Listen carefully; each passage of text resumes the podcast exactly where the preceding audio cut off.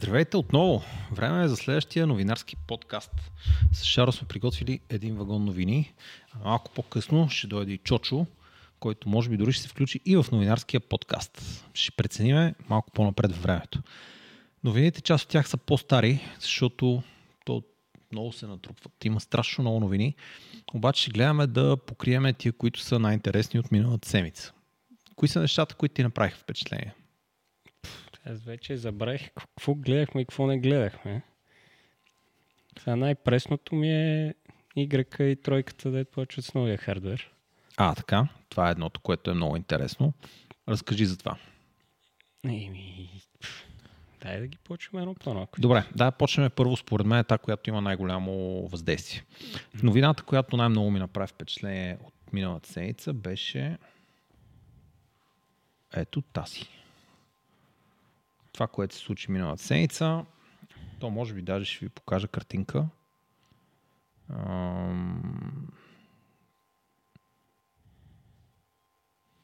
Ето това е картинката. Знаеш какво стана миналата седмица? Да, да, това веднага в американските групи се взриви. Защото това е много голямо. Да, особено в тия групи, които не са само Tesla групите. И тия Ford феновете почнаха да се подиграват на всички други, които са извън тази сделка. Ами, дай да разгледаме аспектите на това нещо, които ги покриха и в това видео. То е много голяма тази сделка. Защо е толкова голяма сделката? Ами защото Ford и Tesla, двама от, бих казал, най-големите производители в щатите на електромобили, стигат до сделка. И сделката е, че Ford ще зареждат на станциите, на които зареждат Tesla, с купунга на Tesla, който Tesla а, му отвориха патента и той вече се казва North American Charging Standard. И това нещо, Ford е първата компания, която подписва, че ще го ползва и ще го възприеме на сто процента, което значи, те ще си сменят от Type едно си ес ес купунг, ще минат на North American Charging Standard, т.е. на това, което Tesla използват като заряден купунг. В момента, в който втора марка вече използва този купунг, това вече не е на Tesla купунга, а това наистина става национален стандарт, което пък гарантира финансиране на Tesla за изграждане на зарядни станции, което вече става огромно. До осемдесет и пет процента от финансирането за изграждане на зарядна станция ще бъде покрито от държавата, в зависимост от локации и хиляди други неща, обаче това вече става огромно. А Tesla имат, ако не се лъжа, над дванадесет хиляди станции в щатите. Тоест първо Ford печелят страшно много, защото вече могат да зареждат на нови дванадесет хиляди станции, които за сега бяха Tesla зарядни станции. Да, сега Ford... не е проблем. Тоест, то тук малко грешно интерпретирах новината. Ford ще зарежда на тези зарядни станции, както Tesla зарежда на тях, защото Ford можеше да зарежда и до сега с, с определени преходници, то магическия преходник на Tesla. А, по различни начини Ford можеше да зарежда на тия станции. Въпросът е, че сега вече Ford може да отиде да включи купунг като... Още не, но следващата година най-вероятно ще се появят първите коли с такъв купунг, които отиваш, включваш ето този купунг, който е на Tesla купунга, по начина по който се включва всяка една Tesla. В апликацията на Ford вече ще има няколко вида плащания, които ще могат да се използват като Tesla. Просто включвате и Форда започва да се зарежда като всяка една Tesla. Ще почти те да раздават безплатни километри и разни такива работи. Да. Въпросът е, че то става огромно. Първо Tesla излиза Tesla навлиза много дълбоко в бизнеса на зарядни станции, защото сега, ако държавата вече ще субсидира тяхте зарядни станции, те ще изграждат много повече зарядни станции.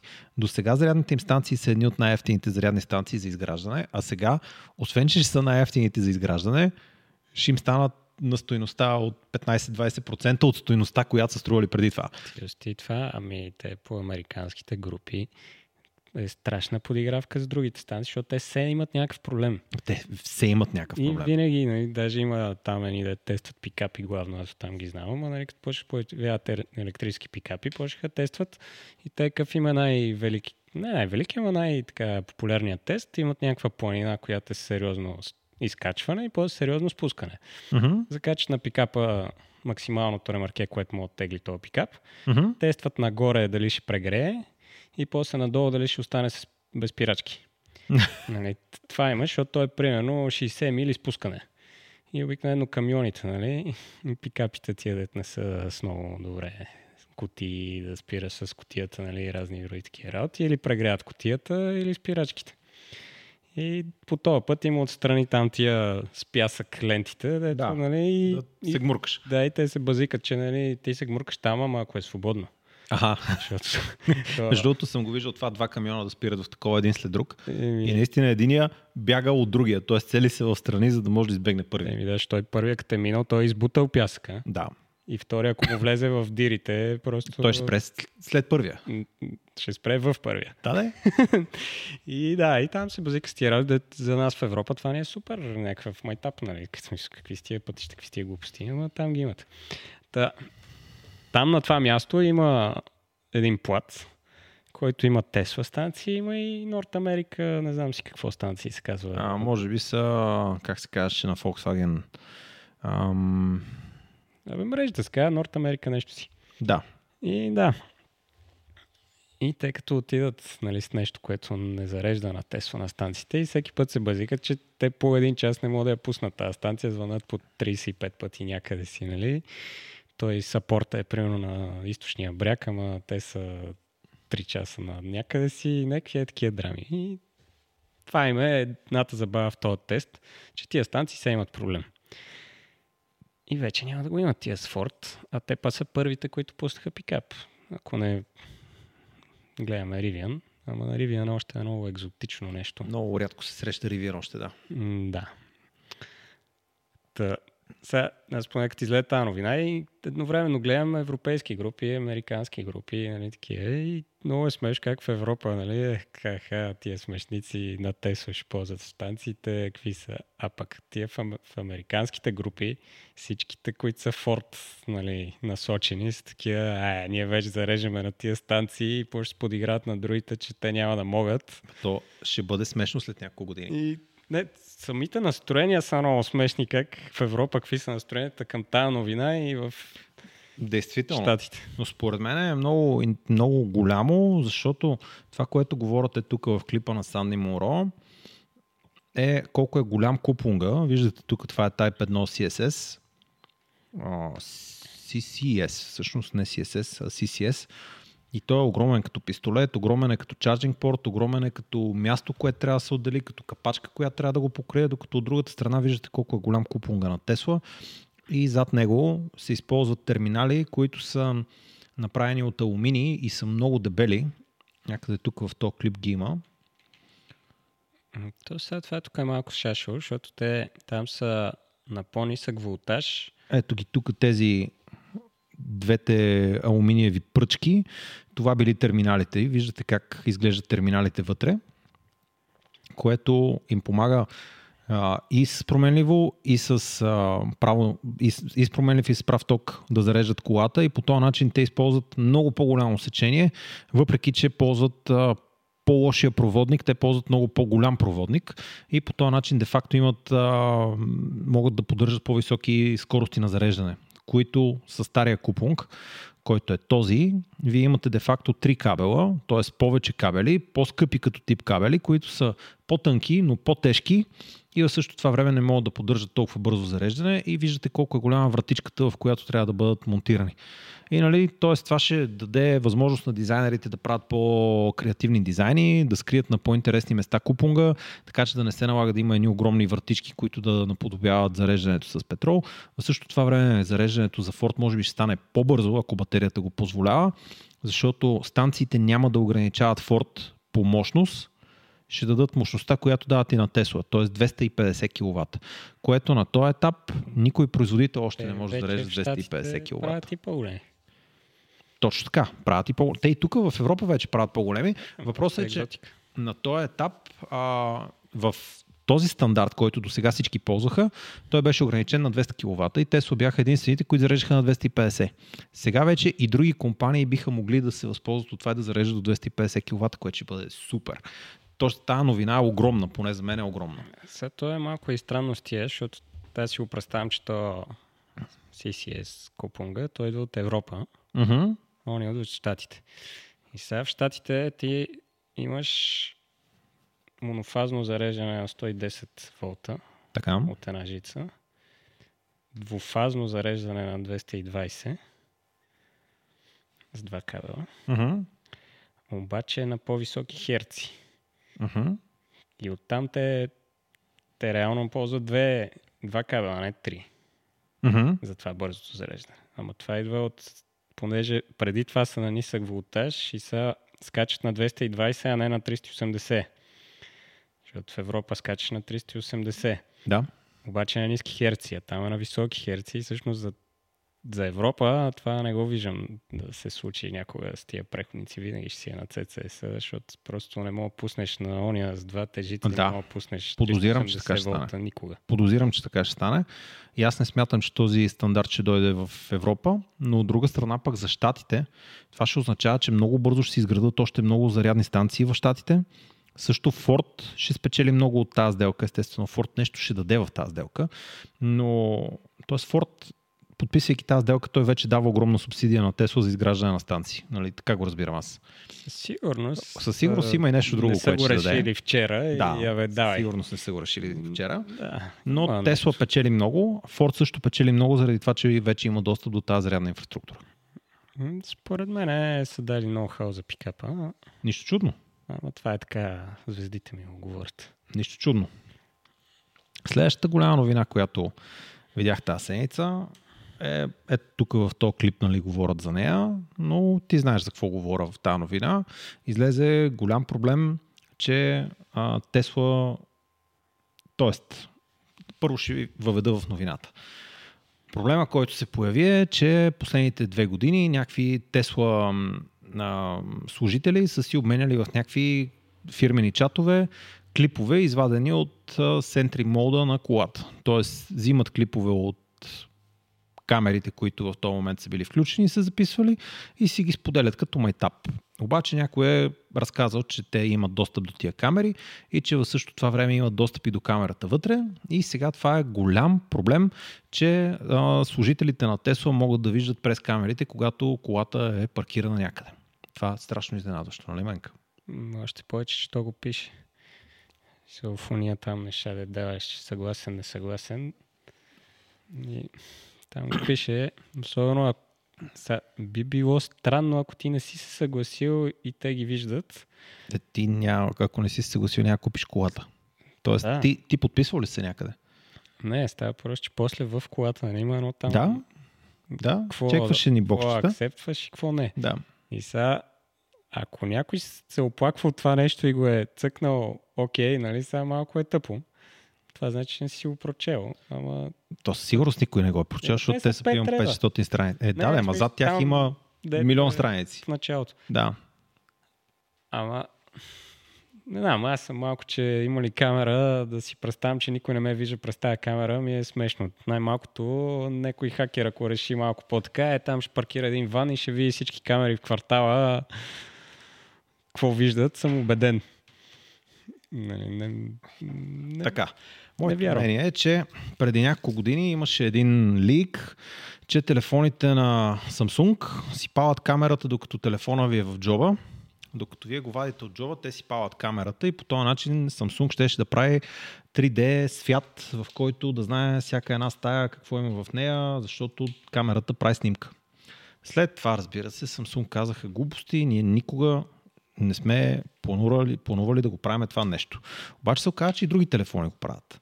Сега въпросът беше, Android ли го прави? Дали самия Android не го иска да го създаде това за Google, за да може Google да има три Д карта на света. А след това се оказа, че те, а, всъщност дали е истина или не е истина, някак знаеме, обаче те пускали камерата, за да може ако клиента иска да снима нещо, да не отнеме дълго време за инициализация на камерата. И затова всеки път, като се вади телефона от джоба, за да пестят енергия, а, те спират камерата, но когато го вадите от джоба, се очаква, че вие ще снимате и те инициализират камерата и по този начин тя е готова да прави снимка. Да, а, част от това е... Ти се, че не е лагала. Да, част от това е тя да записва последните няколко секунди и да е готова да направи снимка веднага, за да може да се ориентирала за експозиция и всичко останало. Нали, тук може да се говори колкото искаме по тази тема. Дали е едното, дали е другото, няма как да знаем. Те но... нали ги накараха всички в момента, ако ти работи микрофон, камера, на какво и да. Там един е, да, пиксел. Ама то, който пуска пиксела, той може да не пусне пиксела. Да, гледали да, сме да, всички... А, имаше едно филмче преди време, как се казва, Сноудън. Да, Едвард Сноудън, той нали, доста е дълъг филма, който се интересува, ще го изгледа. Та, то, който ползва камерите, може да светне или да не светне диодчето или пикселчето или каквото там. Нали, това е, е да софтуер. Да го светне ти какво? Да. Въпросът е, че Теслите, те имат джи пи ес, имат интернет, имат камери. Напълно очаквано за мен е да се знае къде е колата. Ако има микрофони в нея, той има за хендсфрито. Понякога да се ползват тия микрофони за някакви цели, камерите да се ползват за някакви цели и тая информация да отива в компанията, която е създала колите. Спомняш, че се базиках пикапа и какви съобщения вади, защото той не успява да се апдейтне, защото в Европа uh-huh. няма там как се казва това, дето е за данните. Uh-huh. И защото той смисли, че е в Канада, но той е в Европа и не успява да си изтегли апдейт. Uh-huh. И ми вади едно съобщение, че е много критикал от това нещо. Много критикал. Да, и като отвориш нали, там, те се базикат, че те всъщност те слушат нали, през колата. И сега моят пикап много държа с апдейт, защото те не могат да ме чуят, нали, защото нямат връзка с мен. Но мен това ми се случва много пъти. Нали. Говоря си в колата нещо, превирам се. У нас имам реклама на Google от нея. Ами да. От разговора ми в колата с някой. Защото то ходи винаги с нас. Да, тоест дали колата ще ни да слуша, е, да. Дали телефона ще ни гледа. Това е въпрос на, как да кажа, на вендор. Или си избираш да те ги слуша Apple, или Google, или Alexa, или някой друг, или някой трети. Всеки, който има surveillance камери вкъщи, камери за охрана вкъщи, той трябва да е наясно, че тия камери някой би могъл да ги гледа. Вързани ли с интернет? Да. То, ако не са вързани към нищо и нямат wireless изпращане и така нататък, защото имах им познат, който така твърдеше, че той няма си върже камерите. И аз отивам един ден, гледам на средата в двора му. Има една камера, която си три антенки.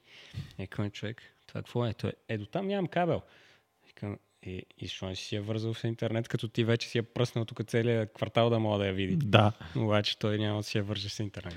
Да, така че чисто технологично аз съм абсолютно убеден, че това е възможно. Пък вече това, че някой не го е съобразил и е правил някакви супер секретни работи, нали, те и в Китай колите ги забраниха Теслите да се движат преди някакво време, пък след това ги разрешиха е, пак. То, това беше, защото американците забраниха да. Huawei и ди джей ай или какво беше. Точно. Там. И сега Теслите ще ли да минат да снимат свръхсекретни военни поделения с камерите си. Защото те нямат сателити, ти да, отгоре. Да, те нямат сателити. И дронове. И дронове, или не знам какво, да. Така че абсурдно е в тия времена да си мислиме, че никой от никъде няма да ни гледа или поне трябва да извървите много дълга пътека, за да успеете това нещо да го... Абе, а... той има, като излезе тази камерата вътре, която е, да? И имаше един, който е хакна я, нали, за да мога да вижда той какво вижда камерата, ама не е смисъл в картинката, ами каква информация даш? Тая uh-huh. камера, нали, тя... Uh-huh. Това, което го има в щатите, тя ти вади точки, ако си гледаш телефона, ако дъра дъра, да. Те наказва по някакъв начин и там сега спекулира, че в момент това ще почне да отива към техния кап да, да. И ще почнеш получаваш глобички. Та един беше извадил какво вижда камерата и то върви един списък в единия край на екрана, нали, очите на там, устата да. На еди къде си дъра дъра и беше пуснал сумата и видя такива, нали, как си кара и тази камера, какви, каква информация вкарва в... клауда, да кажем, към Тесла, нали, праща. И веднага всички бяха почнали, нали, картинки да си лепат на камерите, нали, с човечест, не знам, какво... То първи дет почна да продава стикери, сигурно е станал милионер. Защото стикер за камера, не че не може да си лепнеш едно хартиено тиксо, ама имаше един, който продаваше стикери всякакви, нали, за върху камерата отгоре. Да.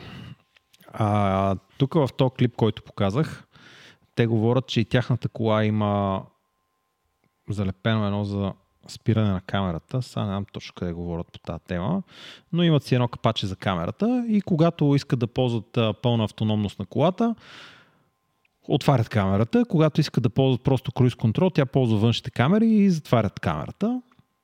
Аз лично не стигам до тия крайности. Аз просто приемам, че във всеки един момент, ако големите компании искат да знаят как се чувствам, какво говоря, дали виждам какво има пред мене, те това ще го направят. Дали ще е през телефона, ако искат да знаят къде съм, със сигурност ще го направят.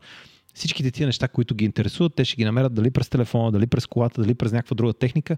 Просто съм го приел. Аз съм просто някаква обикновена пионка в един голям свят, който и без мене ще продължи да се случва.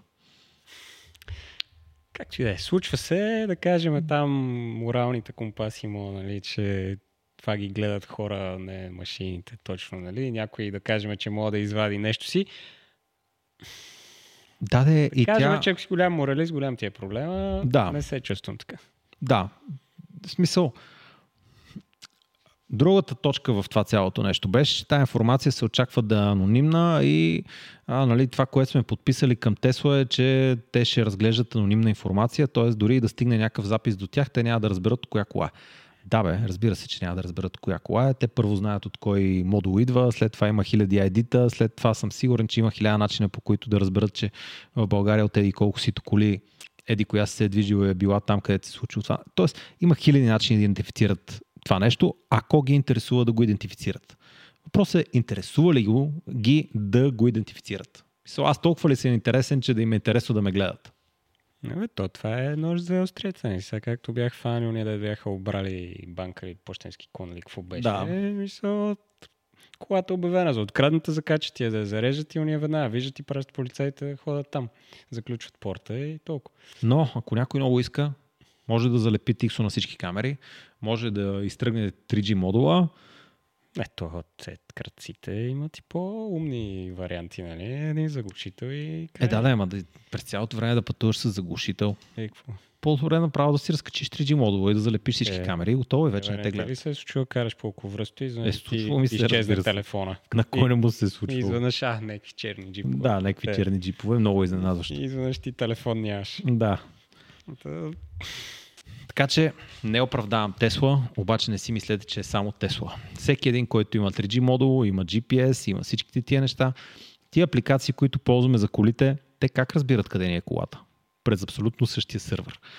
Това, че искаме да им пратиме да си пуснат климатика, как се случва? По абсолютно същия начин. Така че компаниите имат тая информация, как я ползват, вече, как да кажа, въпрос на морал и въпрос на принципи и каквото там друго. Възможно да се сбъркали, ама не мисля, че бихме могли да ги осъдим и по някакъв начин да... Не, сигурно има начин... Не, ама... то ще се прави някакъв а, клас... Какво беше там? Клас лоусют, който ще да бъде от не знам си колко хиляди потребители, които се смятат за засегнати, петиции, глупости. Това при щатите е един друг бизнес. Де, да. Нали, излиза да. Една голяма адвокатска кантора и казва, пращайте към нас сигналите, ние ще се оправим. И те възоснова на това колко сигнала имат, толкова... милиона ще дръпнат, а пък те получават процент. Да. Та... Там е на друго ниво, нали? Те затова гледаме тия малумни надписи, дето внимай, кафето е топло. Да, не... и обектите в огледалото са по-близко, отколкото изглеждат. И не разчитай само на камери. Да. Та... Дай натам. Да. Следващата голяма, според мен, новина, то до тук говорим основно за Тесла, ама някакси оттам идват по-големите новини тази седмица, е най-продаваният автомобил в Европа стана Tesla Model Y. А в... Това беше миналът, миналия месец. А сега най-продаваният автомобил в света стана Tesla Model Y. Не говорим за електрически, говорим за автомобил, какъвто и да е. Най-продаваният автомобил в света в момента е Tesla Model Y.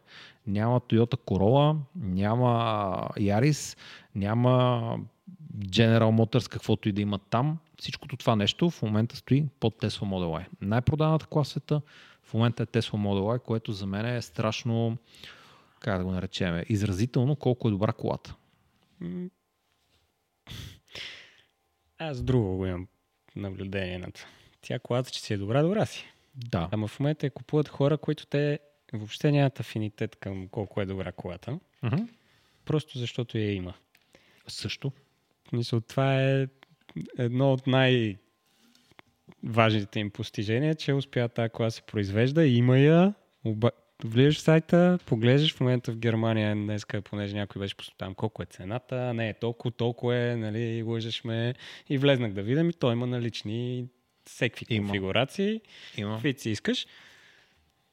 Тук преди колко време се пробвах да видя би ем дабълю тук в едините две години срока. Е, да. Кой си поръча за две години, кола му дойде, колкото и по-хубава да от еди коя си. Ти за две години ще смениш мнението три пъти, а път технологията да не говорим. Карах Volvo миналата седмица. Чул си. Mm-hmm. А, Си четиридесетката, тя беше с всички екстри, които може да има. Карам я, абе гледам тия фарове, не ми изглеждат като лед матрични фарове. Спрях, погледнах и се оказа, че те всъщност са рефлекторни лед фарове. И на следващия ден пише на Люба, бе, Люба, що ги няма лед матричните фарове? Той, как бе, тази кола трябва да ги има? Чакай да видя. Поглеждам фактурата, която са ми пратили, във фактурата ги има. Обаче, миналата година имаше малък проблем там с лед-матричните фарове и ако поръча кола с лед-матрични фарове, тя можеше да дойде някой ден, когато има лед-матрични фарове. И затова повечето коли са получили предложение да дойдат с лед фарове. Да, е първо да ги сменят. Да. Е, Ауди доставяха... Не, дори няма да ги сменят, просто ги махат това нещо като опция от колата и колата ще да е по-бързо. И съответно, да, две да. От колите, които видях на един мой приятел, понеже аз се срещнах с мой приятел, който кара така кола вече една година, неговата беше с рефлекторни фарове и колата, която аз карах, и тя беше с рефлекторни фарове. Ще видите някой ден снимки, като стигнем до това видео. Най-вероятно, като има фарове, просто ще сменят фаровете. Ами, не знам дали изобщо ще се стигне до смяна на фаровете. Защото в а, тук преди година и колко Q, какво се явя там, електрическото Audi? Q, Q, Q ли? Q четири Tron. Q четири Tron. Те го доставяха в Скандинавието без табла. Mm-hmm. Тоест движи, но нямаш табло отпред. А как знаеш колко караш? Не, не знаеш. А, това е добре. И това така... е незаконно обаче. Е, са, няма имаш кола. Може би гледаш на навигацията с колко караш. Еми не знам, но някакви екрани ги нямаш в колата, защото той има, нали, тук е екран, тук е екран, тук е екран. Да кажем, че някой от всичките го имало и там може би, защото за да го регистрират сигурно. Да, но така, бяха доставили една брой коли без екрани и чакаха екраните, за да и който иска може да си я вземе, ако не си чакаш да дадат екраните. Еми, една Q седем. Да, точно така, дизел, осмица. И се оказа, че примерно не мога да дойде с зареждане на телефона, няма зареждане на телефона. Ама по-забавното беше, че не можела да дойде с черна решетка и е дошла с сива и тук ги боядисват черни. Стига, Към, бе. Добре, бе. Стига, бе. Някакъв модул да го няма, го разбирам. Ама, да, да. Ама боята на решетката... Това не е сериозно. И тук е боядиска сивата решетка, чисто нова е боядиска в черно, защото...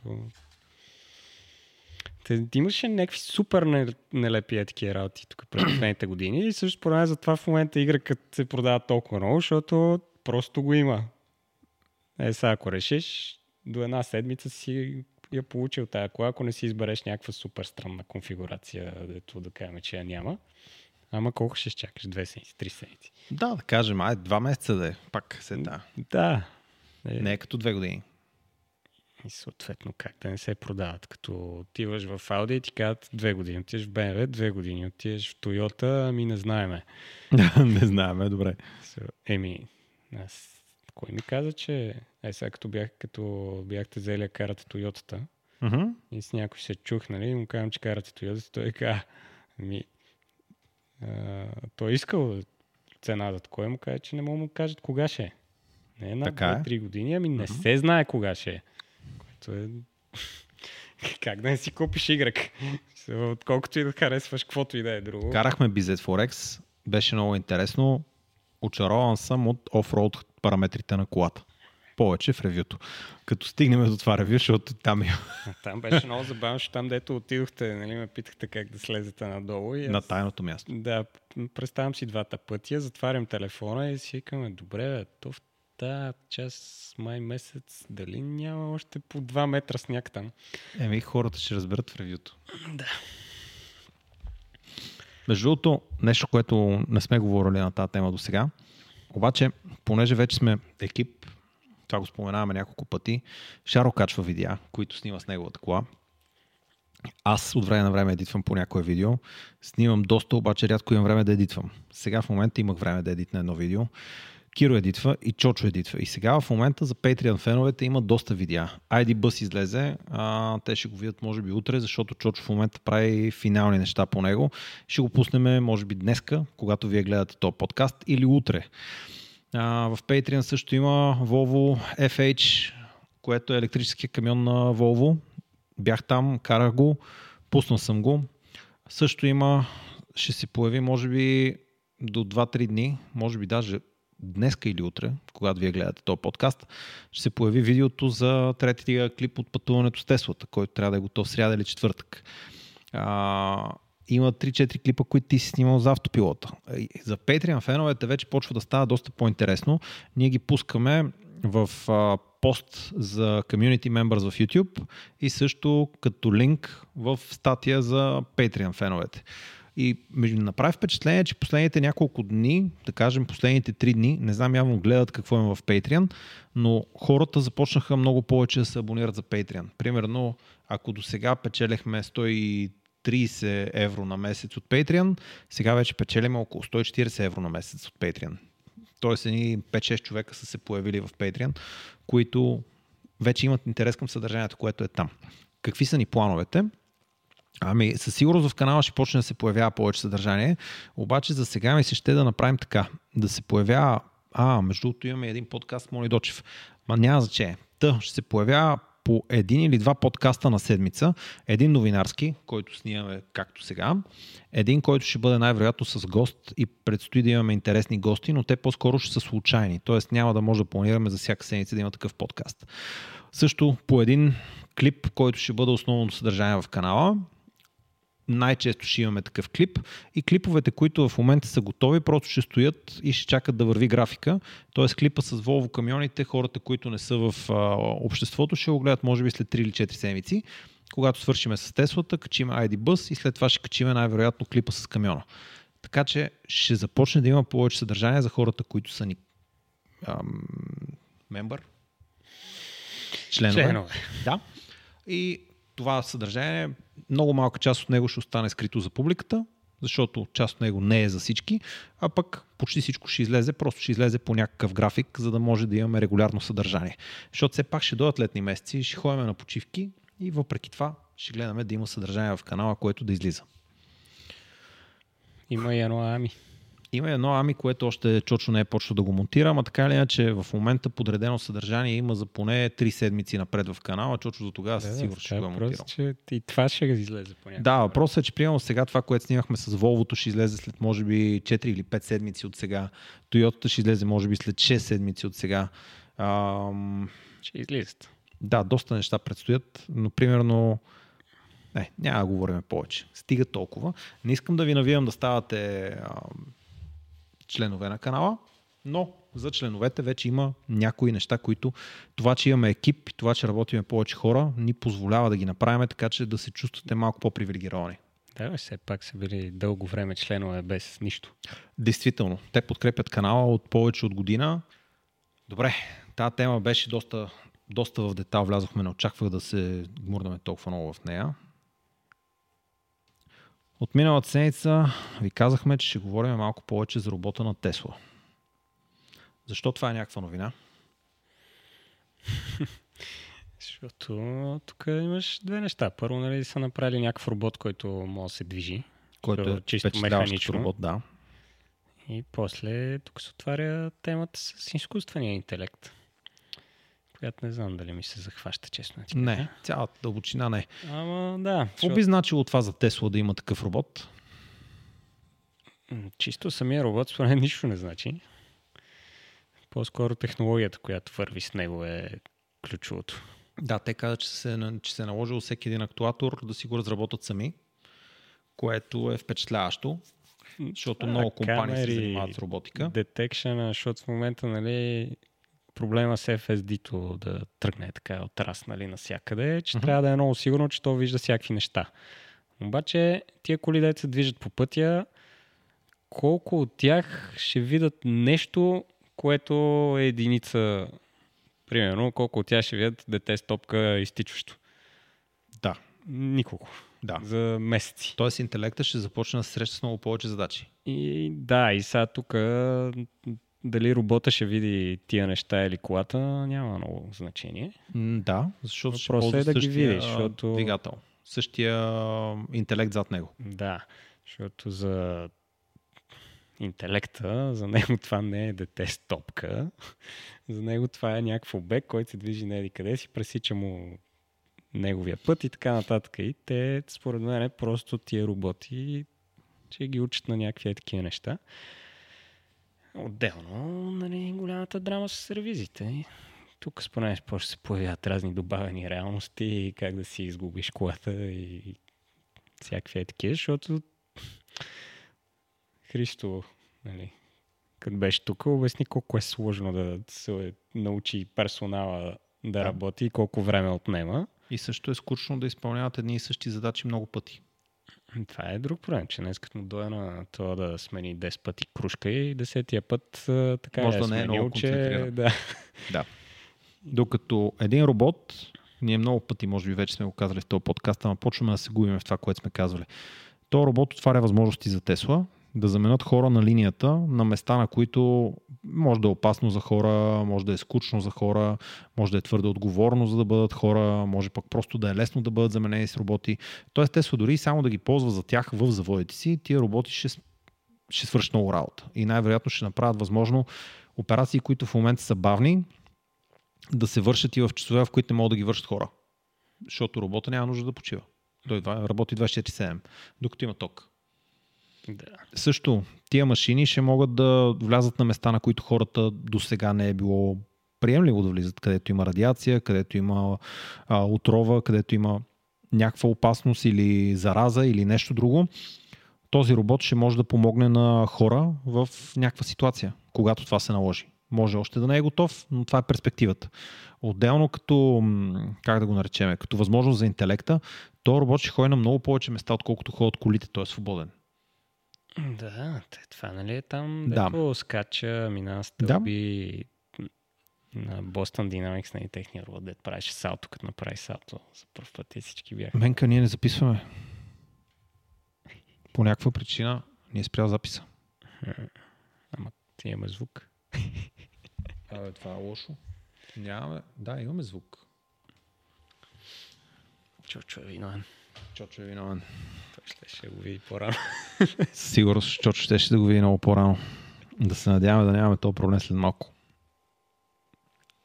Това, което стана е, записахме четирийсет до петдесет минути, не, трийсет няколко минути аудиозаписа и установихме, че не записваме. Записвали сме минута и нещо и след това по някаква причина записът е умрял. Между другото, след двайсет секунди ще стигаме пак същата точка. Аз смятам, че по-скоро проблемът е бил във връзката с хард диска. Чочо е виновен. Там не записваме, нали? Не. Шанс. Да. Минахме четирийсет и седмата секунда. Минути четирийсет и седем минаха и запис продължава. Шанс. Ами да, ние снимаме без тебе тук. Са. Ами почти разменяме. Чакай, чакай, трябва да сложим рек. Сложи бека. Значи, какво стана? Загубихме четирийсет минути запис.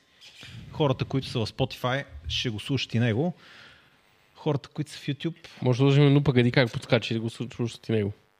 Защото имат само звук, доколкото разбрах. Звук имаме. Звук имаме, но нямаме карта. Добре, ти си виновен, ако беше тук, всичко ще ще да е наред там. Ти си виновен. Така е. Да, може би ще сложим нещо, някакъв стил и въпреки това ще го гледате. Може да измисля нещо на Давинчи, аз съм надобрял. Да. От има право чете така, как се оголемят и се свалят. Оголемят и се смалят и това е през цялото време. трийсет минути така. Буп, буп. Може да отиваме на такова ни три Д заснеме и ще ни направиш, че си седиме.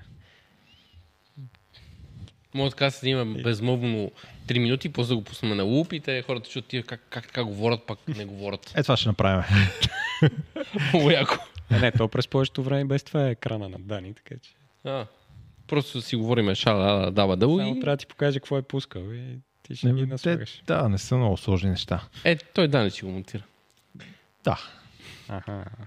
Значи... Кога ще го гледа този подкаст, викаш? А, утре. Какво такова? Какво такова? Това е положението. Подкаста да върви. Продължаваме от там, където сме били на четирийсета минута. Който не го кефи да го гледа, ще го слуша Spotify.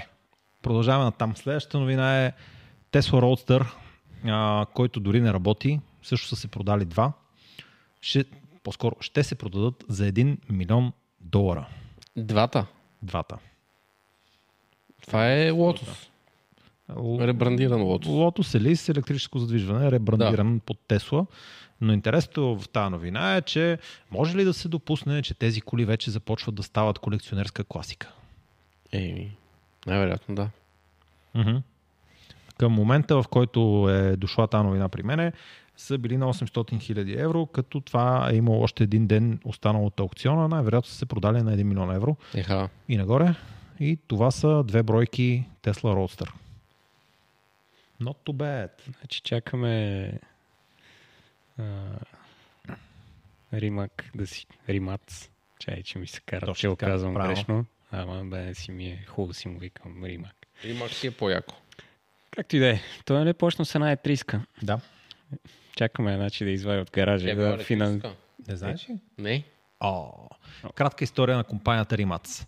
Мате Rimac, което може да наричаме от време на време Rimac за удобство на езика, се занимава с дрифт и с каране на затворени участъци. Мисля, че Time Attack. Не знам как се превежда mm-hmm. на български. Е, навсякъде ходи, на драк е ходил. Да, и в един момент вижда, че кола с двигател с вътрешно горене е много трудно да се развива. Той пък отдавна има уклон към електрифицирани автомобили. Решава, че електрифицира една триска и тази триска почва да малтретира по пистите. И той си казва, това всъщност не беше лошо, може би трябва да почна да го развивам. И почват с приятели да развиват електрическо задвижване, батерия, каквито компоненти могат да се намерят на рафтове. И след това се решава да започне да си разработва собствено задвижване, собствена батерия и така се стига до компанията, която познаваме в момента. Mm-hmm.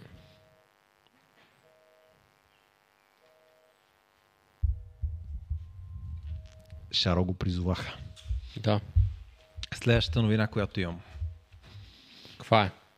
Dacia Spring. Моята любима кола. Точно така. Затова ще я прочета с тебе, докато Шаро го няма. Виж да. Какво става. Dacia Spring до година ще има по-мощен двигател и по-голяма батерия. Чак сега, той вече няма ли по-голяма батерия? Защото доколкото видях някъде на някакви места, виждах, че има някаква Dacia, която е с по-голямата батерия. Ами, възможно е, но тук се говори, че чак до година ще излезе тази кола. Mm-hmm. Явно, и аз съм гледал нещо такова. Но... Да, та до година, гледай какво става. От четиридесет и пет конски сили. Mm-hmm. Вече ще бъде... шейсет и пет конски сили. Това означава, че от двайсет и три секунди от нула до сто ще е... На двайсет. И, не, на деветнайсет. осемнайсет, ай. И вече ще пускат ли времето в каталога от нула до сто или пак ще бъде от нула до петдесет според тебе? М- не, може и да се разбрахме там в клипа, де тръгваме за Мюнхен, че то за какво ти е нула сто, като тя тази кола се кара в града ти? сто нямаш право да дигаш. Да. Точно така. Да, бе, ти си напълно прав. осемдесет. Да, но друго... Може от нула до осемдесет да сложат. Добре, да, става. Приемливо е. Нали знаеш, че има скандални хора, които става кола пътуват София-Бургас? Има хора, които си пътуват отдалече. И даже тия хора, след малко ще ни пишат в коментарите. Има такива хора до Гърция на море? Защото, между другото, един ми писа в коментарите преди два-три дни и ми каза, че е безкрайно доволен от тази кола, супер много си обича и че ревюто, което ние сме направили, говориме глупости в него. И той е прав, защото ние тази кола я гледаме и я сравняваме с другите електрически коли. Ма ако просто я гледаш нея като електроуред и се движиш с нея, да, тя може да се движи. Плюс това не виждаме никакъв проблем. Някой беше пуснал е. По някоя от групите как си е дошъл от Румъния. Не купил си от Румъния и си е дошъл с нея. Да, а имаше един от Румъния, който ходеше на море в Гърция. Да. И зареждаше на безплатния Kaufland. Да. да, да. Много хора го виждаха и го писаха по групите. Колата е способна, движи се, просто е... М- Не, бе, това... Умерено приятно за каране. До въпрос на време. Примерно има неща, които сега си представям, че никой няма ги направя. Примерно едно време с она Е три, където тя беше някаква убийствена работа. Аз си ходих до Плевен с нея, до Калуяново, до не знам си къде. Сега ме накара с това нещо, не мога, не мога да завърта около връстното. Да. Ама тогава си ми беше супер и не разбира хората, що ми се чудят. То, то си е въпрос на някакси на... Не настроение, ами настройка, може би. Та, тя ще има и по-голяма батерия. Ще има по-голяма батерия. Опитвам се да разбера точно колко голяма. трийсет и три, а, т.е. батерията в момента е двайсет и шест цяло и осем използваеми от двайсет и седем цяло и четири. Mm-hmm. А се говори, че ще имаме по-голяма батерия. Секунда само да видя къде точно пише колко е голяма. Абе, с десет киловатт часа е по-голяма батерията. А като цена? Навероятно, не се не... спомена цената. Доста цена. А зареждане? За зареждането също не се спомена в тази статия. Е, сигурно ще... Преди, че е по-голяма, ще може да зарежда малко повече време по-бързо. Mm-hmm. Най-вероятно ще може да зарежда малко по-бързо. Сега ще ти кажа колко беше до момента зареждането. Така, до момента батерията е била двайсет и шест цяло и осем, т.е. двайсет и пет киловатт часа, а сега се говори, че батерията ще бъде в тази статия двадесет и седем цяло и четири или двадесет и шест цяло и осем. Трябва да има по-голяма батерия от тази. С още десет киловатт часа се говореше, че ще има по-голяма батерия. Зареждането към момента е било тридесет и четири киловата. Mm-hmm. Аз подозирам, че с по-голяма батерия тази кола ще зарежда вече на примерно петдесет киловата, което ще е доста по-добре. И ако изключваме етапа на страна, това е добра новина, защото една наистина достъпна и ефтина кола ще стане по-способна, което е. е супер. Е, явно достъпна не стъпът там правят нещо. Не бих казал за нова Дача, но за втора потреба Дача, да. Там, където има субсидия също. Да. Да, сега този проблем е, че у нас е много дърво да купуваш такива работи, но нови другите... Еми, да, да, защото няма субсидия. Да, то и амито е дърво, ако има субсидия, амито е... Да, да, това, това ти кажем, ще е хората... Склонен да... съм да вярвам, че няма да си купиш ами. Защо? Ами, не, ако не, съм не, виждал някога ами, някога и съм карал, би ми харесало. Да, сега ти си Дачия и знаеш, да. Че тази кола ще има десет хиляди евро субсидия в Румъния, е, що да не я пуснеш на тази цена? Естествено. Е, сега, те, какво те интересува в България, че имат някаква драма? тридесет и три киловатт часа се говори, че ще има Dacia Spring. Което е добре. Да. Това са пет киловатт часа повече от това, което имам в момента. шест киловатт часа повече. А процентно е... Процентно е... Колко ще дойде това? двадесет процента по-малко. осемнадесет процента. Да, примерно. И да, примерно на, на моята кола пет киловата ще то... се смеем, ако ги увеличат, ама на тази кола си, да е... да, си е добре. Да, ще... да, там ще се усетят. Ще прави ни двеста и петдесет до триста километра. Да. Следващата новина, която миналата седмица ми пратиха и казват, че била така много скандална, е новината, че а, перфектната буря за производителите на гуми, защото те ще трябва да се научат да правят нови гуми, защото електромобилите толкова бързо ги износват, че ще трябва да се появи нова смеска, от която да бъдат гумите за електромобили. What the fuck? Да, те не правят гуми за бусове, да. За бронирани коли.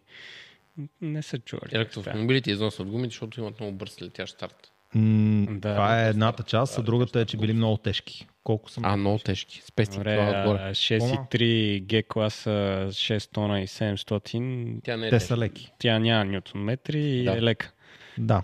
Та като цяло тук в тази новина се говорят глупости, глупости, глупости и едва ли не, че гумите трябва да станат а, с друга смес, за да може да станат... Колко е разликата между зимни и летни гуми при електроавтомобилите? Само последното видео, което правих с а, собственика на Nissan Leaf, каза, че е десет процента горе-долу. Като какво? В разхода. А, по-малко разход между... Е, това много зависи. Помниш ли, че правихме тест, правихме тест на ай три, да, да, и там не беше нещо... разликата беше към два процента, да си спомням правилно. Отдавна не съм да. Голям, не беше нещо съществено, да. Да. Тоест, даже трудно го мерехме този разход. Да, защото този човек, нали, който правихме видеото, където си купи един Nissan Leaf от нас, каза, че той даде доста скандални цифри, за че му харчи Nissan-чето. десет до дванадесет киловатт часа на сто километра. Супер звучи това. Това е някакъв разход, не, който само айониците е... правят. То това е много зависи. Ма, е, зависи, къде зависи и как... София го кара. Къде го кара? София го кара. Да, в София го кара. Браво на него. София го кара. Е, е, моята кола в София прави някакви разходи, да мисля, че компютъра не работи правилно. седем-осем. Тя си... два-три съм ви да. Прашал такива, дето тръгвам от Бояна и като слезе до, до румънското посолство беше седем и нещо. седемдесет и там еди колко си вата. Само обратно става повече, ама зависи къв ти е маршрута, нали, къде го мериш. Да. Тогава за деня, то не за деня, ами за това маршрут отиване и връщане беше дванадесет киловата. Дето това не, не може да се случи по никакъв начин в момента, в който имам малко път, така, за да мога да ускоря. Защото ти като караш за дръстването, тя си не харчи и няма никакво значение точно каква е. А моите гуми са широки, нали? Да кажем, да. Че ако сложиш някакви по-тесни там, деветнадесетките май са по-тесни. От тази тройка. Е, от тази тройка, ако сложиш, подозирам, че ще свършат много бързо. Ама много зависи как караш. Ако караш час пик, електрическата кола е точно обратно на бензиновата, mm-hmm. защото ти в час пик харчиш по-малко, отколкото да. Не в час пик, защото иначе пък ускоряваш. А като си караш в задръстването, тя не харчи нищо, харчи там. Да. Че харчи повече за музиката и е, парното, отколкото за движение. Еми да. Какво се случва с новините? Продължаваме следващата новина. Следващата новина е, например, ето тази. Не знам дали ти е попаднала тази новина. Появих се бил ай ди батерии в Tesla Model Y, най-вече в Щатите. Тоест не съм сигурен дали са в Щатите, но мисля, че в Щатите или в Канада. И китайският производител дава ел еф пи батерии на Tesla, които са горе-долу същите, съвсем малко по-големи, съвсем малко по-малки от батериите, които до сега сме виждали там. Тези са петдесет и осем киловатт часа в сравнение с шейсет киловатт часовете. Това, което е интересно при тях е, че обаче те се зареждат по-бързо. И те не се зареждат по-бързо като максимална скорост. Пак са ограничени на сто и седемдесет киловата. Обаче, ако погледнете тази крива, ще видите, че много по-дълго време те се зареждат на сто и седемдесет киловата. Чеки сега те върна. Преди някакво време си говорихме как колите в Канада и в Австралия са раз... били... Да. Се зареждали различно, тежели различно и не знам си какво. А дали случайно не са били плеснали информацията за тая батерия по-рано, отколко трябва в сайта? Най-вероятно точно това е станало. Най-вероятно точно това се е случило и са объркали тежестта, която след това са оправили. Защото тя беше някаква осезаемо по-тежка. Та интересно е, за мен това най-вероятно ще е батерията, която ще дойде само за един двигателен мост, само за задно, но въпреки това тази батерия ще бъде интересна, ако се зарежда толкова по-бързо. Според мен ще бъде супер. Това, което пише в тази статия, пише от десет до осемдесет процента за по-малко от двайсет минути, което е супер. Тоест изобщо няма да се налага да... В добре развитите страни, в които има зарядна инфраструктура, няма да ви се налага да зареждате над осемдесет процента. Ако спирате за двайсет минути на всеки, колко ще дойде това, двеста и петдесет на километра, спирате, зареждате двайсет минути, продължавате и след двеста и петдесет километра пак зареждате двайсет минути. За какво ви да зареждате останалите двайсет процента за още двайсет или двайсет и пет минути, при положение, че то не прави съществен смисъл, за да пътувате. Така по този начин ще пътувате възможно най-бързо. И за съжаление, снимката, която имаме тук, е на Tesla Model Y Quicksilver. Защо бе? Защо така? Добре, че не са сложили примерно на следващия. Съвсем да ти е. Само проблеми. Само проблеми. Едно видео, което с теб ще ми бъде много приятно да изгледаме.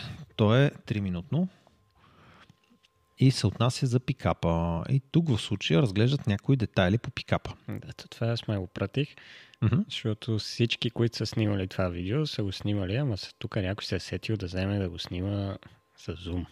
Mm-hmm. Защото само той явно се е сетил, че ти не виждаш на камерата това, което виждаш на живо. Може би само той е имал такъв телефон, който може да направи такъв зум. А, да, сигурен съм. Та, и тук почват детайлчета си гледат, нали... че явно вече това е някакъв по-финален вариант на пикапа, който ще видим, защото вече си има много детайл. Преди това бяха, нали? Прилича формата, ама не е ясно как ще му се отваря вратата, как ще му се това задната капака. Uh-huh. Там имаше всякакви видове варианти. Тук се вижда явно, че вече е с кастингите, а не е с онова шаси, дето се Дет... говори, че е от рам. Да. И така, това е интересно. Тук е интер... много... Гледай сега тук къде е камерата. Видях я, да. Вратата. И... Странно решение.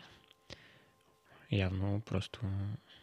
Е там нещо... се появява. Не, подозирам, че това е, защото по принцип на другите, нали, нямаш рамка и там си е... Чакай, ще спра на камерата. А... На другите Тесли нямаш рамка на вратата. Ага. Сега не знам къде е на Хикса. Не, това изглежда като колонка mm-hmm. между вратите. Да, обаче... Не, дай още малко. Еми не знам. Не виж е някаква квадратна... Нещо странно ми е тук. Е, ще видим. Направят кръгло на тая правоъгълна машина цялата. Ще изглежда... Няма да изглежда много добре. А, може би си прав. Ще видим, като почне... малко по-детално ги поглеждат. Това ми беше странна тази камера. Следващата много странна камера е на калника. Е там. Да, действително е интересна тази камера. Значи това според мен няма да просъществува. няма да просъществува. Най-вероятно ще го... това е пикап, който се предполага, че се движи и извън пътя. Това нещо там... Гората взима всичко излишно. Първо, че, че всеки клон ще я направи матова тая камера там. Ще спре да работи. Второто, след двайсет метра извън пътя, това цялото нещо там е в кал. Или пак. Ма ти в гората няма ползваш автопилот. Ама то подозирам, че някакви други неща ще искаш да ползваш от тия камери. От тия пикапи е много готино да ги виждаш от всякъде през mm-hmm. камерите, защото даже някои от пикапите имат камера, която е отдолу под пикапа, за да можеш ти визуално да си виждаш предните гуми къде минават, защото е много дълъг, много широк и е важно как прескачаш камъните, за да не увиснеш на някой камък. Сега като карахме би зет фор екс, там имаше една проекция, в която а, няма камера отдолу, обаче камерите, които са пред и зад колата, попълват мястото, което е под колата и колата става прозрачна. Mm. И като паркираме в градската среда и си викаме за какво? Обаче когато излезеш офроуд и минеш покрай камък и вече знаеш къде е камъка, това почва да прави някакъв смисъл. Mm, да, само че това то го прави като заснема, нали...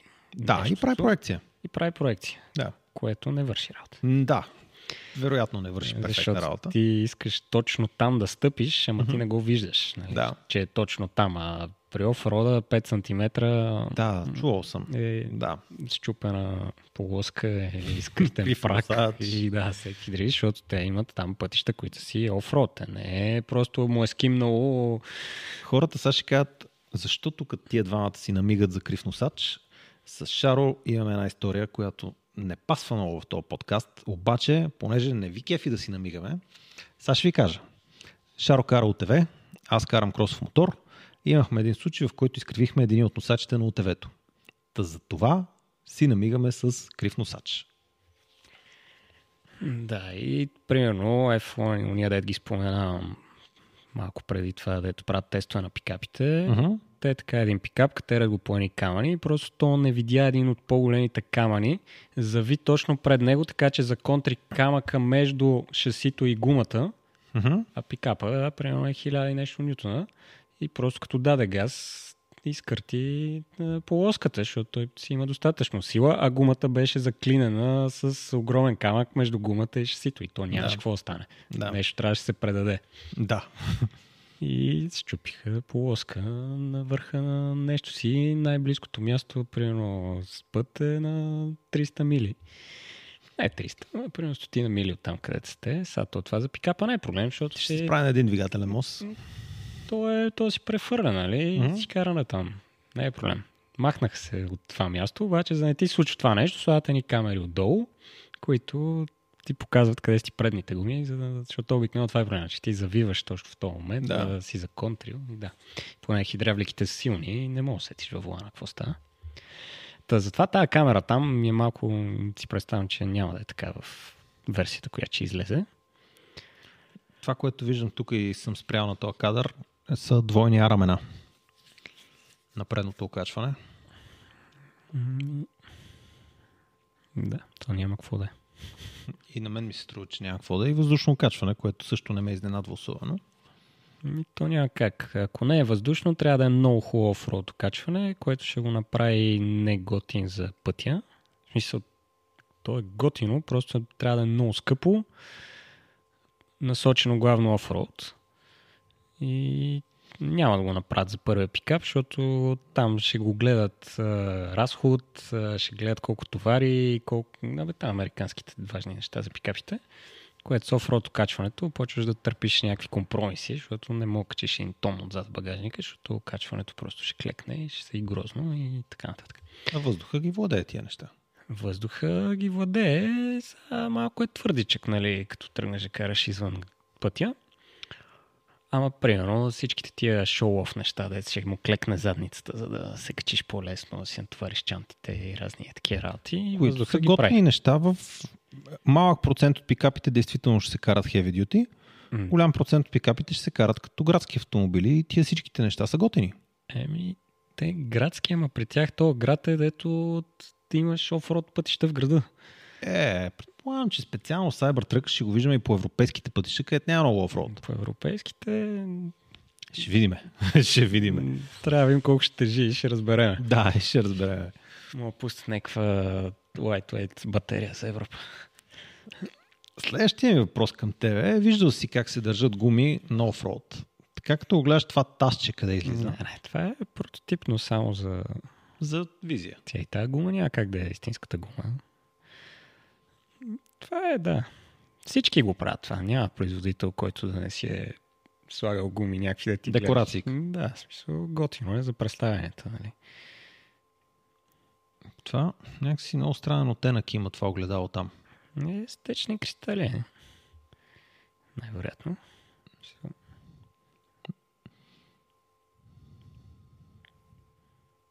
Да, е тук. Е, това е интересно, какво отдолу е тук. И това е отражение, според мен, защото друга страна... Ма, другата страна го имаше. А, това може би... А, това може да е за пръс, защото гледам и отпечатъци на бая. Да, точно, него. Защото има отпечатъци, много интересно. Американците много харесват. Да се отваря с пръстов отпечатък. Еми да, а и на всичко отгоре тук нямаш никакви дръжки. Все пак някакси... А, може отвориш. Това да е... Да не е за пръстов отпечатък, а просто да е мястото, на което докосва. Да, да, да тъча за пръста. Да. Сега пръстов отпечатък, чак отвънка на стъклото, не знам дали е удачно. Че там има конспираторите. Някой е, ще свали отпечатъците. Да, да, да.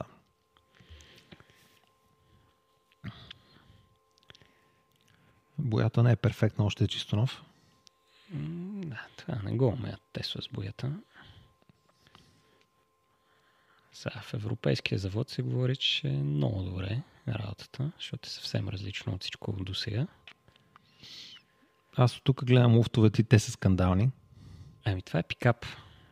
Няма как да имаш близки луфтове, защото иначе тия неща ще се свалят едно спрямо друго, защото той колкото и да е твърд...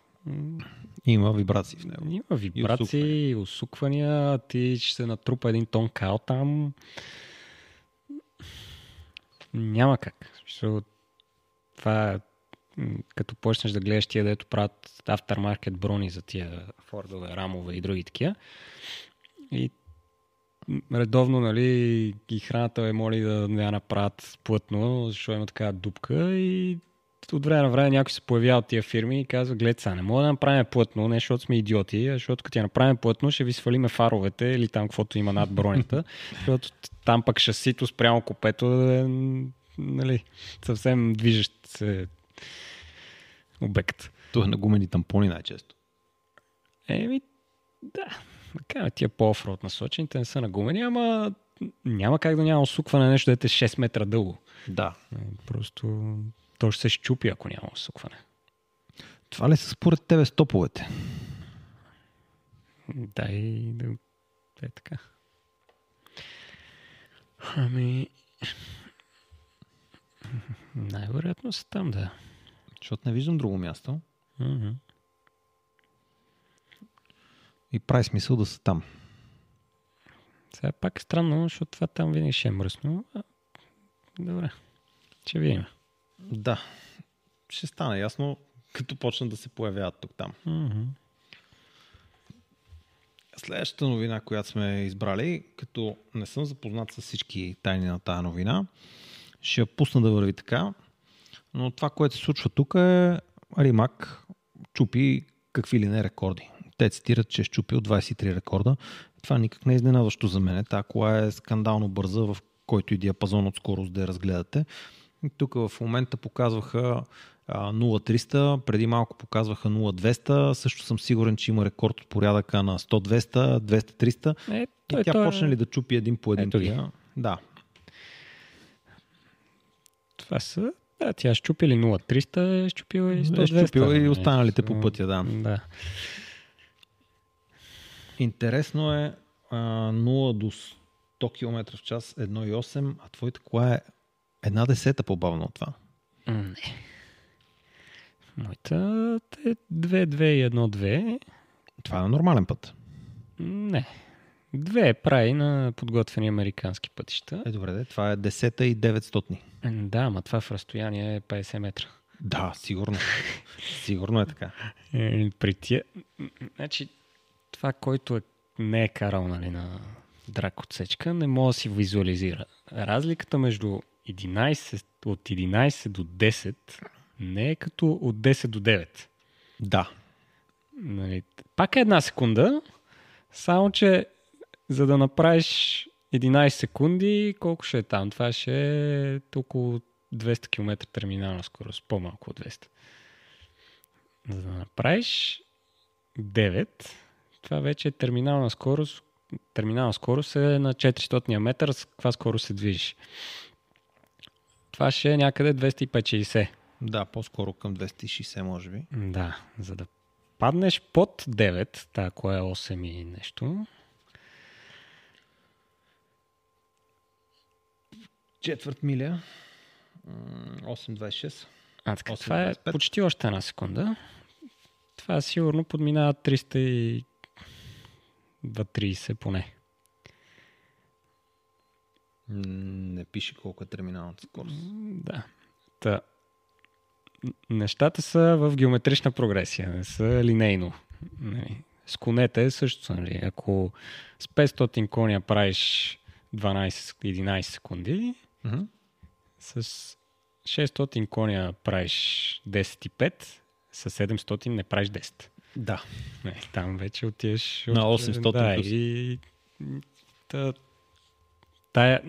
На, на верата е хиляда и деветстотин коня.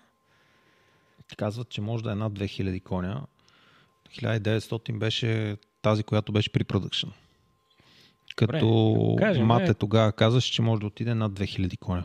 Да, да кажем, че е хиляда и деветстотин, нали? Uh-huh. И е една секунда по-бърза от плада горе-долу. Малко по-малко от секунда. На четиристотин метра. Да. И разликата е деветстотин коня. деветстотин коня. На хиляда коня, което е, кажи речи, петдесет процента отгоре за една секунда. Та, там нещата са много сериозни, нали, вече в тия ускорения и особено пък като се мине над триста, там на триста, нали, всички и моториста знаят, че там има едно като се едно минаваш някаква бариера и въздуха се става по-гъст. Uh-huh. И повечето мотори, нали, едно време дете е, прави триста и двайсет до триста и трийсет, нито един не прави, всичките забиват на двеста и деветдесет и нещо и просто не може, защото там е... Става трудно. Там става трудно. Та, ускорява ли след триста? Не просто да дига някакви километри, а ускорява ли след триста, вече работата е много сериозна. Там вече и аеродинамики играят много и всичко е... Много ми харесва тази кола. Тая кола, общо взето тия рекорди и това излиза. Излиза и казва, ние можем всичко. Ускоряваме, спираме, батерии правиме, кабелите ни се палат и всички тия работи, защото през тия кабели да... колко ток минава за тия мотори, направо не си представям. Аз не съм виждал много коли, които ги тестват и там стои представител на Race Logic, който, който да помага за теста. Еми, не, това е заради... рекордите, защото за официални рекорди те трябва да са измерени от два независими... Да, видях, че тук са измерени от две телеметри. Да, това е за Гинес работата, нали, за да е важно. Трябва от две независими от отделни фирми да бъде измерено едно и също с не повече от нула цяло три процента разлика, за да е легитимен рекорда. За това са там тия. Но сега може и не за това точно, защото тази кола, нали, си има телеметрия и вътре в нея, която надали си я написали те, по-скоро са заложили на някой, кой знае какво прави. Кой знае какво прави, да. Защото все пак не е нужно всичко ти да откриваш, когато не е измислено. Сега, като правиш кола, която никой не е измислил, си правиш всичко ти. А телеметрите, то няма много какво ново да измислиш. Много ще се радвам някой ден да знам, че има такава кола в България. Още повече ще се радвам да я видя на живо. Просто за мен това ще бъде някакъв върховен момент. Тая кола да я видя на живо. Че съществува и, нали, да, да имам възможност да погледна вътре в нея. Еми, да, много ми е интересна като кола. Колкото знам, това е между два варианта за тая кола. Едната е да си Нико Росберг. И, нали, да е и готино да ти, да ти да. Кажат, те тая кола ще я дадем, нали, защото... Няма да го мажеш първата мантинела. Защото сега повечето хора съм сигурен, че това няма да минат и три километра с тази кола, без да се разградат. Аз изобщо не правя... Ако имам възможност тази кола да я карам, ще помоля то, който ми е докарал да ме повози. Да, в смисъл, то е... Не, сега ти имаш къл. Аз говоря, нали... Какво ще се случи, ако я дадат на някой, дадат просто, нали, не го оценя, какво е нещото. И другия вариант, доколкото знаме, нали, там... Те поне набират финансиране стабилно, нали, продаваха на Порше на това, но да станеш някакъв акционер. Седи къв си дял, нали? Ще имаш възможност, кой искаш да си я купиш. Ясно е, че тази кола няма да си я купиш, да си ходиш на работа с нея или не. Така и се движиш. Тя се купува, не. За да имаш част от историята, нали, на това нещо. Следващата новина, която имам за теб.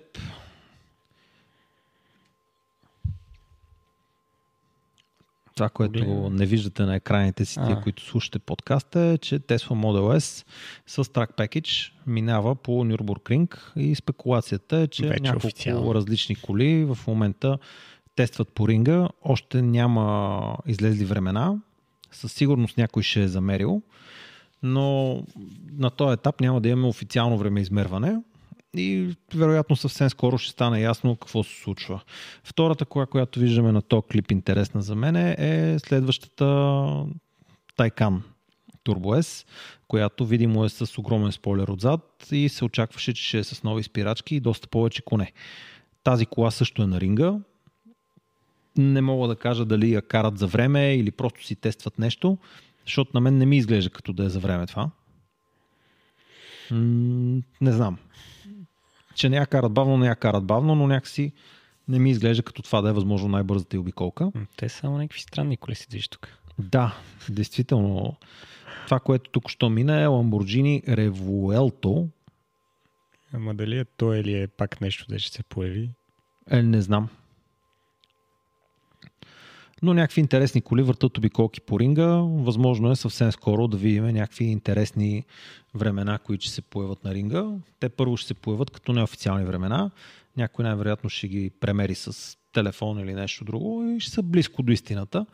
Но официални времеизмервания предполагам, че... То там неофициалните е едно много странно, защото ти не можеш да затвориш обиколка на неофициално. Да. Имаш един пасаж mm-hmm. от място, където не караш. И те правят някаква проекция, дето според това време, според тая кола колко ускоря, дъра, да. дъра, значи ери колко си. И са се понаучили, да ги целят горе-долу. Горе-долу ги целят, да. Възможно е съвсем скоро да видим някакви предполагаеми времена. Следващата новина, която за мен не е кой знае колко интересна, но шофьор на Тесла съди компанията за принудителна катастрофа. Потърпевшият твърди, че е натиснал спирачката, но колата ускорила сама. Това там, дето не се спря на един площад ли? Ами, предполагам, че е същата. Не, това всъщност е друга новина, но има още една, която е подобна на тая. Чакай да видя дали я нямах някъде. Аз площада нещата въобще не са завършили добре за него. Защото полицаите са врали камерите наоколо, па то даже има и запис от някакъв човек, дето си бил на балкона. Mm-hmm. И виждат как въобще никъде не се натиска спирачка, освен много в началото. Премигват едни стопове, после пак премигват, но всъщност си ускоряват през цялото време. Не мога да я намеря в момента новината, но Еми, да. да кажем, че да. И общо взето новината беше, нали, това там казва, че колата сама, те видяли камерите, не. Не. Арестували са си го, пуснали си до Тесла едно искане, нали, да, да дадат информация да, от колата. Забравя в коя държава е, ама явно в някоя дет полицаите не обичат много да им обясняваш, че не са прави. Най-вероятно е някоя такава, да. Та тук поредната такава подобна катастрофа, която може и да е истина, може и да не е истина. Та в случая в Щатите, там има една цяла агенция, която се занимава с това да разследва такива катастрофи. Предполагам, че скоро ще научим малко повече информация за нея. Това е странно, че сега им обръщам внимание тия новини, ама те не са никак нови. Примерно аз в Англия като бях, там имаше един случай, в който един с една Би Ем Дабълю шейсет uh-huh.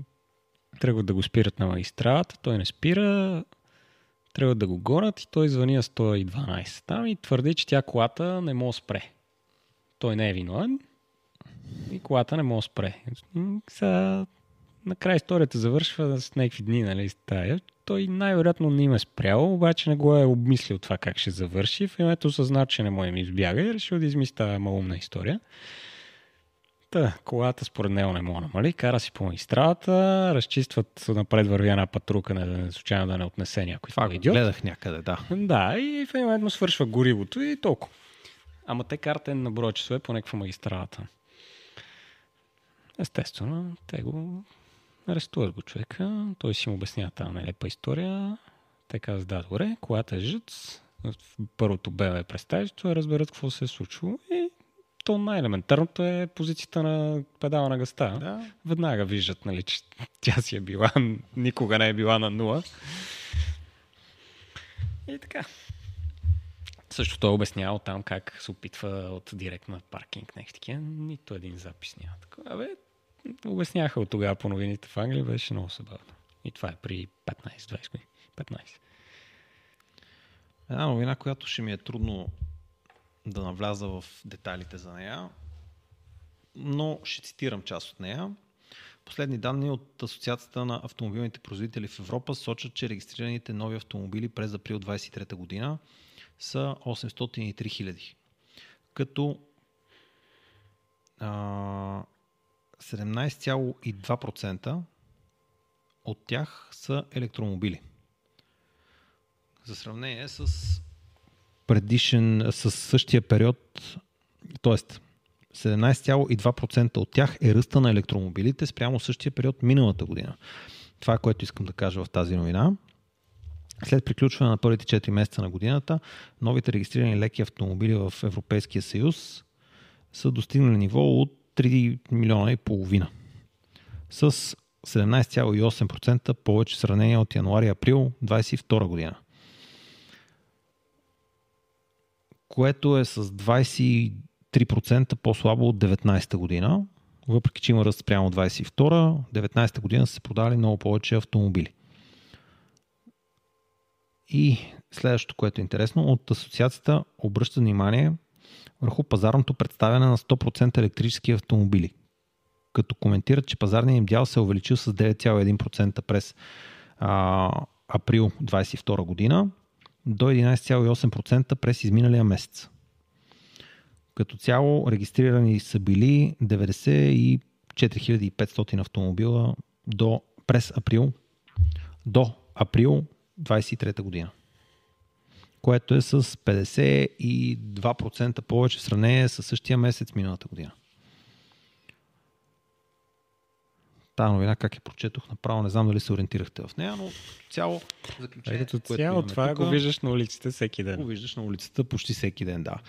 Тоест електромобилите бързо се увеличават с нещо от порядъка на около двайсет процента е ръста и стават все по-популярни и хората все повече ги търсят. От Англия имаме приятел, който е фен на канала, който ми праща от време на време обяви, от време на време по някоя картинка и това, което той ми показа е на двайсет и две три хиляди панда има Tesla Model три, която е на години нещо. Или на може би две години. Не съм абсолютно сигурен. Въпросът е, че той ми каза на същата цена може да купиш чисто нова Корса. Кой ще купи чисто нова Корса, при положение, че има на две години Tesla Model три? Да, ще чака една година. Мисля, скандално е това. Тоест, електромобилите стават все по-достъпни и голяма част от пазара започва да ги предпочита, което никак не е изненадващо за мен. Това е една от причините да правим това, което правим, защото ние вярваме, че електромобилите не са толкова лоши, колкото голяма част от хората си мислят. Една от следващите новини, които имаме, ето тази. Може би ти ще разкажеш малко повече за нея. Това, което виждаме тук е Tesla Model S Plaid, която е модифицирана. Това, което аз виждам на картинките е сериозен аеропакет. Това е колата на Unplugged Performance. Тя е много известна. При нея има също и спирачки, вътре има roll cage. Като цяло има доста промени и колата е олекотена. Но това, което е впечатляващо е, че тя поставя рекорд. Интересното на тия момчета. А по инцидент е поставил рекорд. Да, в случая той тук да си тества, т.е. нищо не тества, ми правят а, заснемане на тая кола, за нещо си на тази писта и той си върти там, за да снимат. Въртат едни дронове, едни работи наоколо. И той си прави един рекорд. По-забавното е в края на видеото, как той след излизане от завоя вече не дава газ. И минава едни сто метра, е така по инерция. Това е някаква писта, която се казва Widow Springs в Калифорния. Да, тя е много известна там. Това е мерилката там. Сега тук ще виж излиза от завоя. Той е карал много време. Там ще му светне батерията. Uh-huh. Гумята също май му светка. Ето тук виж, като е червено и тук вече не ускорява, ако загледаш километража. Напротив, педала на газта в момента изглежда като да е на сто процента натиснат. Виж го? Да, да, ама виж, че не ускорява. Да, прав си. Да. Прави рекорд с сто метра по инерция. Това е по-скандалното в новината. Всички групи такива за трак каране в щатите гръмват с това нещо. И още по-забавното е, че тия хора отговарят на всички. Кой каквото ги пита, това им отговарят. Примерно в едната група, в първата, в която го видях, то е точно поснато. Те много забавно го посват за тях да е нощен. Само, че при нас е много удобен час и аз веднага пиша. И ги питам само на мен и ми се струва така, не излизам от завоя, тази кола не ускорява. Нали? Проблема е в километража. И... Не, той не изглежда като да ускорява, само да, да. да бъркам. Ама. Съответно и аз това. И поне сега нека с балканско име им пише в техния си форум. Нали? нали? Пише с малко руско по... изглеждащо име. Да, пише им малко по-така. Обаче той пича ми отговаря с есе от четири хиляди думи за колата, за какво се случва, нали, че се е карали цял ден, снимат видео, въобще не правят рекорд, нали, колата не е охладена, не е, защото по принцип ще правиш рекорд, какво правят, нали, за... правят си сетъпа на гуми и такива работи, оставят я, охлаждат моторите колкото може там през мода, който те са пипнали. И също така е написано... Нищо не са пипали по колата, ама... ама да. Но то така се случи при тях. Апдейт. Да. Охлаждат моторите максимално, подгряват батерията до това, правят една обиколка и там така поставят рекордите, така карат на Pikes Peak, такива, такива места карат. В случая това не го правят. Просто се отиш там за някакво рекламно видео на поредния пакет, примерно, или там, защото те имат програма състезателна за хора, които искат да карат. Рекламират си това нещо, рекламират си тунинга, който правят на Теслите. Те прати на Модел три, на Модел Ес. Та, затова се случи това нещо с батерията, защото те са въртяли на броя обиколки. И всъщност човек в момент, който излиза и вижда, че му светва батерията, той не е изненадан от това нещо, не гони нещо, кой знае какво. Завършва си обиколката, ама рекорд. Много неприятно. И да, и сега въпрос е дали ще се опитат да дадат истински рекорд. Да, мисля, че ще се опитат, защото колата е там, пилота е там. Еми, имат си някакви такива, нали, нишови. Сега не мога два пъти поред да дадеш рекорд, защото не е интересно. Аха, т.е. ще изчакат сега да дойде нещо бързо и след това. Еми, да, разбрах. Има разни такива. Тя тази кола е много модифицирана. В смисъл... Гледали сме част от клиповете за нея. Да, да, нали, тя е... Тя е кола за планинско, нали? Това е другото, че тя е с много... Да, с тия спойлери, които виждаме. Много голямо аеро, което на тази писта няма нужда от него. Да, тя изглежда като кола за Pikes Peak. Да, да, тя е. Да. Та, ако не могат малко аерото, сигурно ще да точно по-добро време. Сега тук един наш фен от Плевенско ни е пратил няколко снимки, които мисля ще да ти покажа. Те са от район а, Плевен и Ловеч. Понеже някъде говорихме за камери, сега ще ви покажа тук, той ми е пратил няколко снимки от неговия район. Тук виждате ли камера? То Плевен е известен там с тия работи. Камера? Има камера. И тук има камера. Ха! И тук има камера. Значи тия поне я вадат извън колата. Защото в Перник има един Форд черен. Фокус. Тия вадат ли извън колата? Значи, има... Това е скандално, което виждаме. Имат Форд черен с черни прозорци, който го паркира така, е както беше тая на прещата снимка, каква е тая кола, не знам. Това е Меган. Да, и сега почти си е така, само че прозорците са черни на смърт. Mm-hmm. Задният прозорец е отворен петнайсет сантиметра. петнайсет сантиметра и камерата е на задната седалка и снима през прозореца. Много добре. Много добре. И по-интересно, че в един момент тази кола се появи ударена. Във вратата. Много мистично. Никой не каза какво се е случило, ама тая кола е ударена във вратата. На следващата снимка, това, което зрителите в Spotify не виждате, е една камера, която е затрупана цялата с клонки и листа и някакви други неща. Тя е дегизирана. Все едно е храст. Да. И е на пътя. Сега следващата новина е как един я чупили. Да. Имаме една камера, която стои на един мост. Тя е от тия, които са като по-високи камери на по-високи триножници.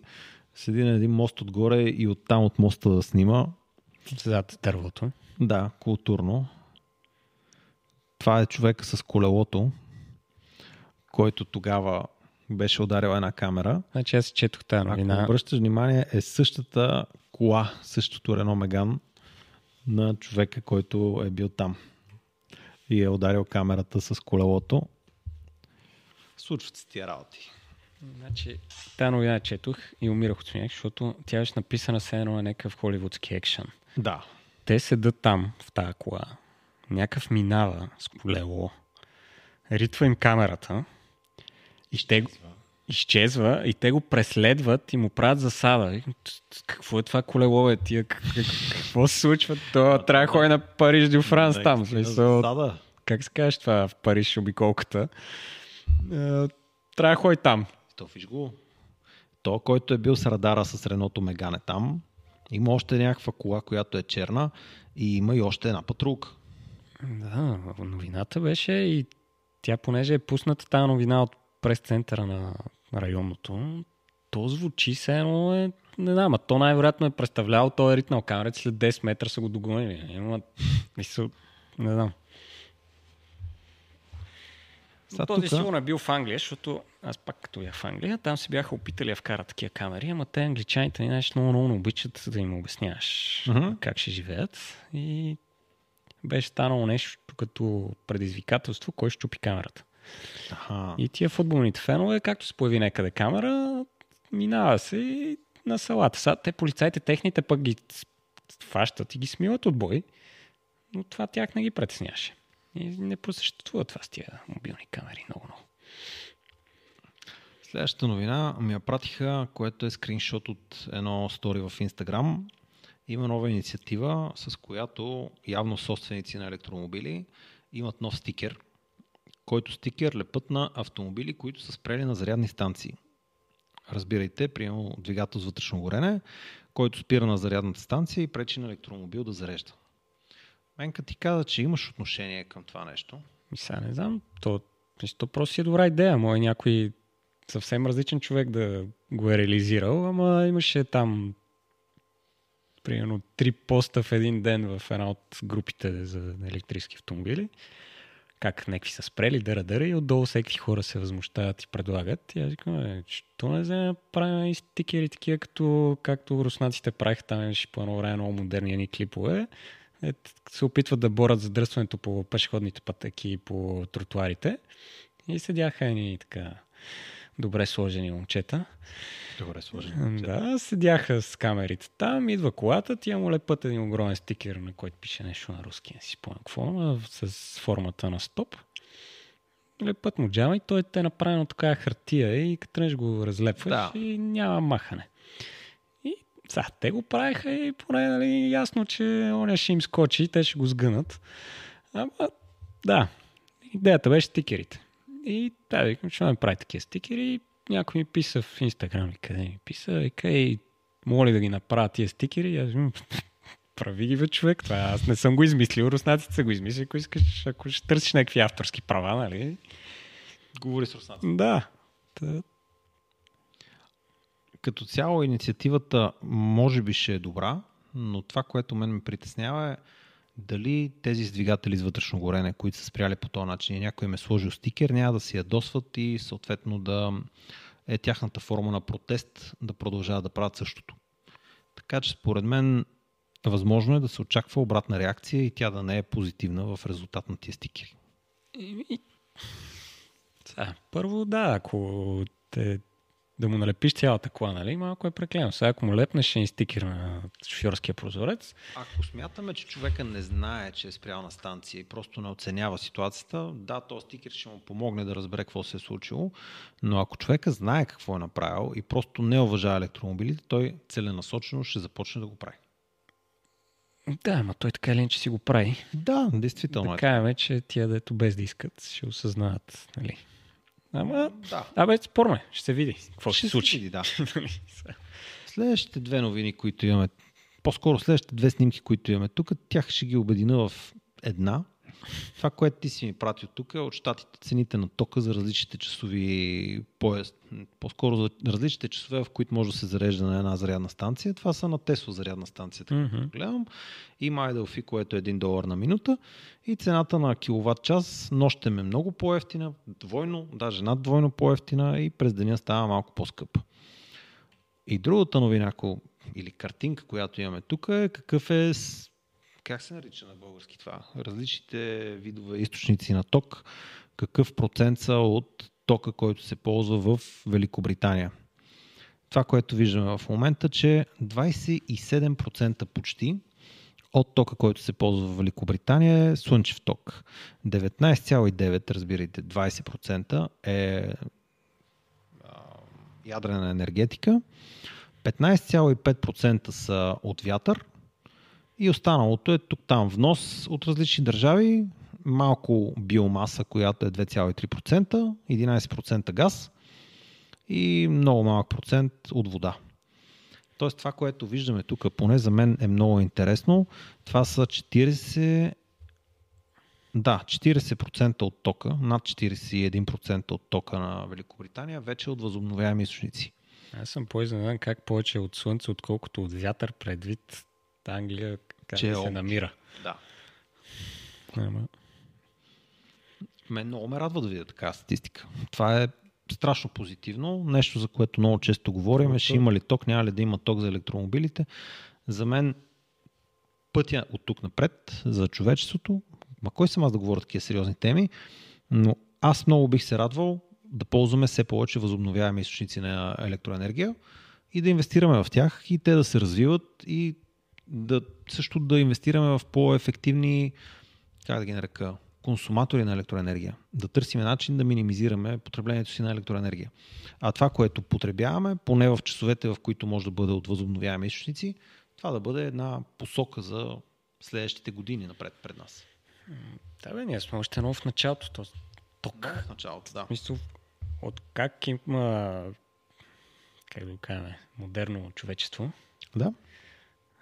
Ток има от съвсем скоро. Uh-huh. Въобще. Те, нали, са като говорят там пет джи, дара-дара и има и познати, дето много се забавляват там в една група и бяха вадили едни статии от не знам си кой вестник, как а, тогава се е пишело, че тока ще изтреби хората и, нали, картинките, oh, oh, защото, нали, няма снимки тогава, и са такива скицирани картинки. Скиците са как жиците, нали, по улицата пускат светкавици върху хората, които се струват отдолу и ги убиват. Леле. Та, всяко нещо си... Аз, аз кой въобще си мисли, че жиците са му опасни? Аз съм виждал и гълби кацане на жици. Да, бе. Та, да, бе. Просто сме в един период, дето вървиме, нали, до... Примерно, има добри перспективи. Те лампите, като погледнеш колко по-малко харчат от преди десет-двайсет години. Сега в момента една халогенна кружка харчи повече от всичките лампи в едно домакинство. Да. Има страхотни перспективи. За тази седмица няма да говорим за повече новини. Са от доста неща понатрупахме и ще видим как ще се получи този подкаст. Надявам се, че ще ви бъде интересен да го слушате и на места да го гледате. И ще ни се получи горе-долу да прилича на подкаст. И следващата седмица ще се постараем да имаме по-малки техни... по-малко технически трудности. Така че благодаря ви, че прекарахте време с нас. Надявам се новините да са били интересни. И до следващата седмица. Ще се опитаме. Ще се опитаме. Записва ли? Записва. Все още.